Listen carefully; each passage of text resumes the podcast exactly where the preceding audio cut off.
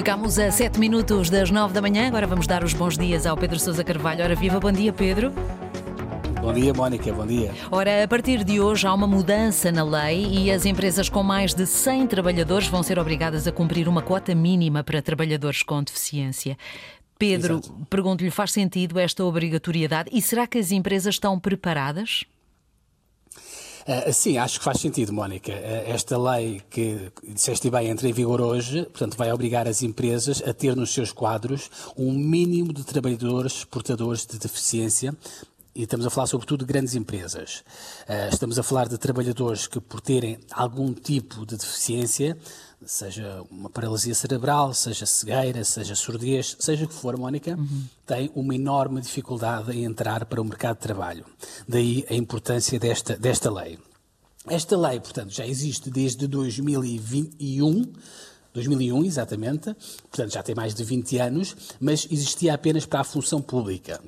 Depois, portanto, em 2019, estas cotas obrigatórias foram alargadas para o setor privado, mas na altura a, a lei determinou um período de transição de 4 ou 5 anos, consoante o tamanho da empresa. Sim. E esse período de transição ou de adaptação para as empresas se adaptarem termina precisamente hoje, Mónica, dia 1 de fevereiro. Okay.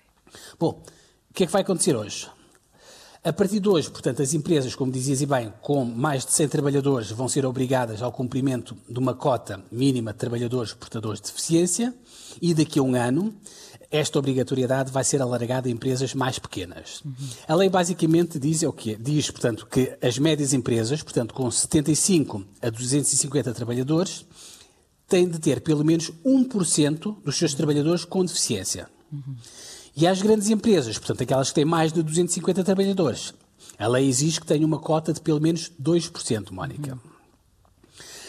Por norma, eu não sou muito defensor de cotas, mas neste caso, aliás, tal como, por exemplo, no caso de igualdade de género, hum, acho que as empresas têm de ter esse cuidado pela sua própria iniciativa e, se não o tiverem, obviamente devem ser obrigadas. Ou seja, se não vai a bem, vai a mal. Claro. Hum, as empresas têm de ter esse cuidado e têm de ser, ter essa responsabilidade social e, felizmente, muitas já começam a ter. Eh, tu, aliás, perguntavas no início se as empresas estão preparadas. É. Bom, o, o, os últimos números que existem um, ehm, ainda não são completamente animadores. Os números que existem são do Observatório de Deficiência e Direitos Humanos. Uh, basicamente, uh, mostram duas coisas, Mónica. Primeiro, no setor privado, os dados uh, mostram que a percentagem de pessoas com deficiência a trabalhar nas empresas é de apenas 0,6%. Sim. Ou seja, ainda estamos longe da tal cota obrigatória de 1 ou 2%. No setor público, os números já são um bocadinho mais animadores, mas também, como eu dizia há pouco, a lei já existe há muito tempo, não é? O Estado atualmente emprega cerca de 20 mil trabalhadores portadores de deficiência, o que corresponde a uma cota de mais ou menos 2,8% do total da função pública. O setor privado, como eu dizia, portanto, está mais atrasado e emprega apenas 14 mil trabalhadores, o que ainda é manifestamente pouco. Um, para as empresas que querem aumentar a sua cota e vão ter que aumentar, obviamente, obrigatoriamente por lei, e não sabem onde contratar, Mónica, eu recordo que há muitas associações que ajudam neste recrutamento. Elas funcionam como autênticas agências de emprego. Sim. Eu estou a pensar, por exemplo, na, na Associação Salvadora, eh, na Valor T da Santa Casa da Misericórdia, na CADIM, na Cérsica, enfim, há vários exemplos. É só pesquisar.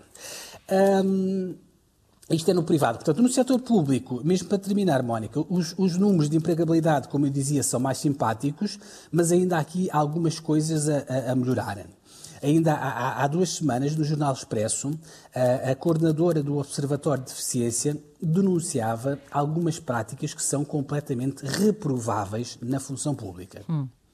Por exemplo, a lei que já existe, não é? Obriga a que todos os concursos públicos que são lançados com mais de 10 vagas reservem pelo menos 5% das vagas para pessoas com deficiência.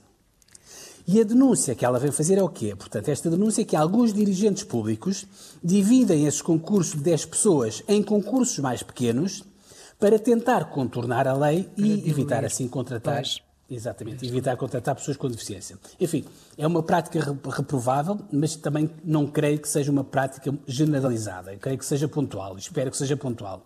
Enfim, para terminar, portanto, o importante, Mónica, é que as empresas e os Estados estejam completamente sensibilizados para este tema e ajudam, obviamente, estas pessoas a entrar no mercado de trabalho e a ter uma vida, uma vida financeira mais saudável e a ter, naturalmente, uma maior autonomia, Mónica. Claro. Fico o apelo, é por uma boa causa. Até amanhã. Até amanhã, Pedro. E a partir de hoje as coisas vão mudar.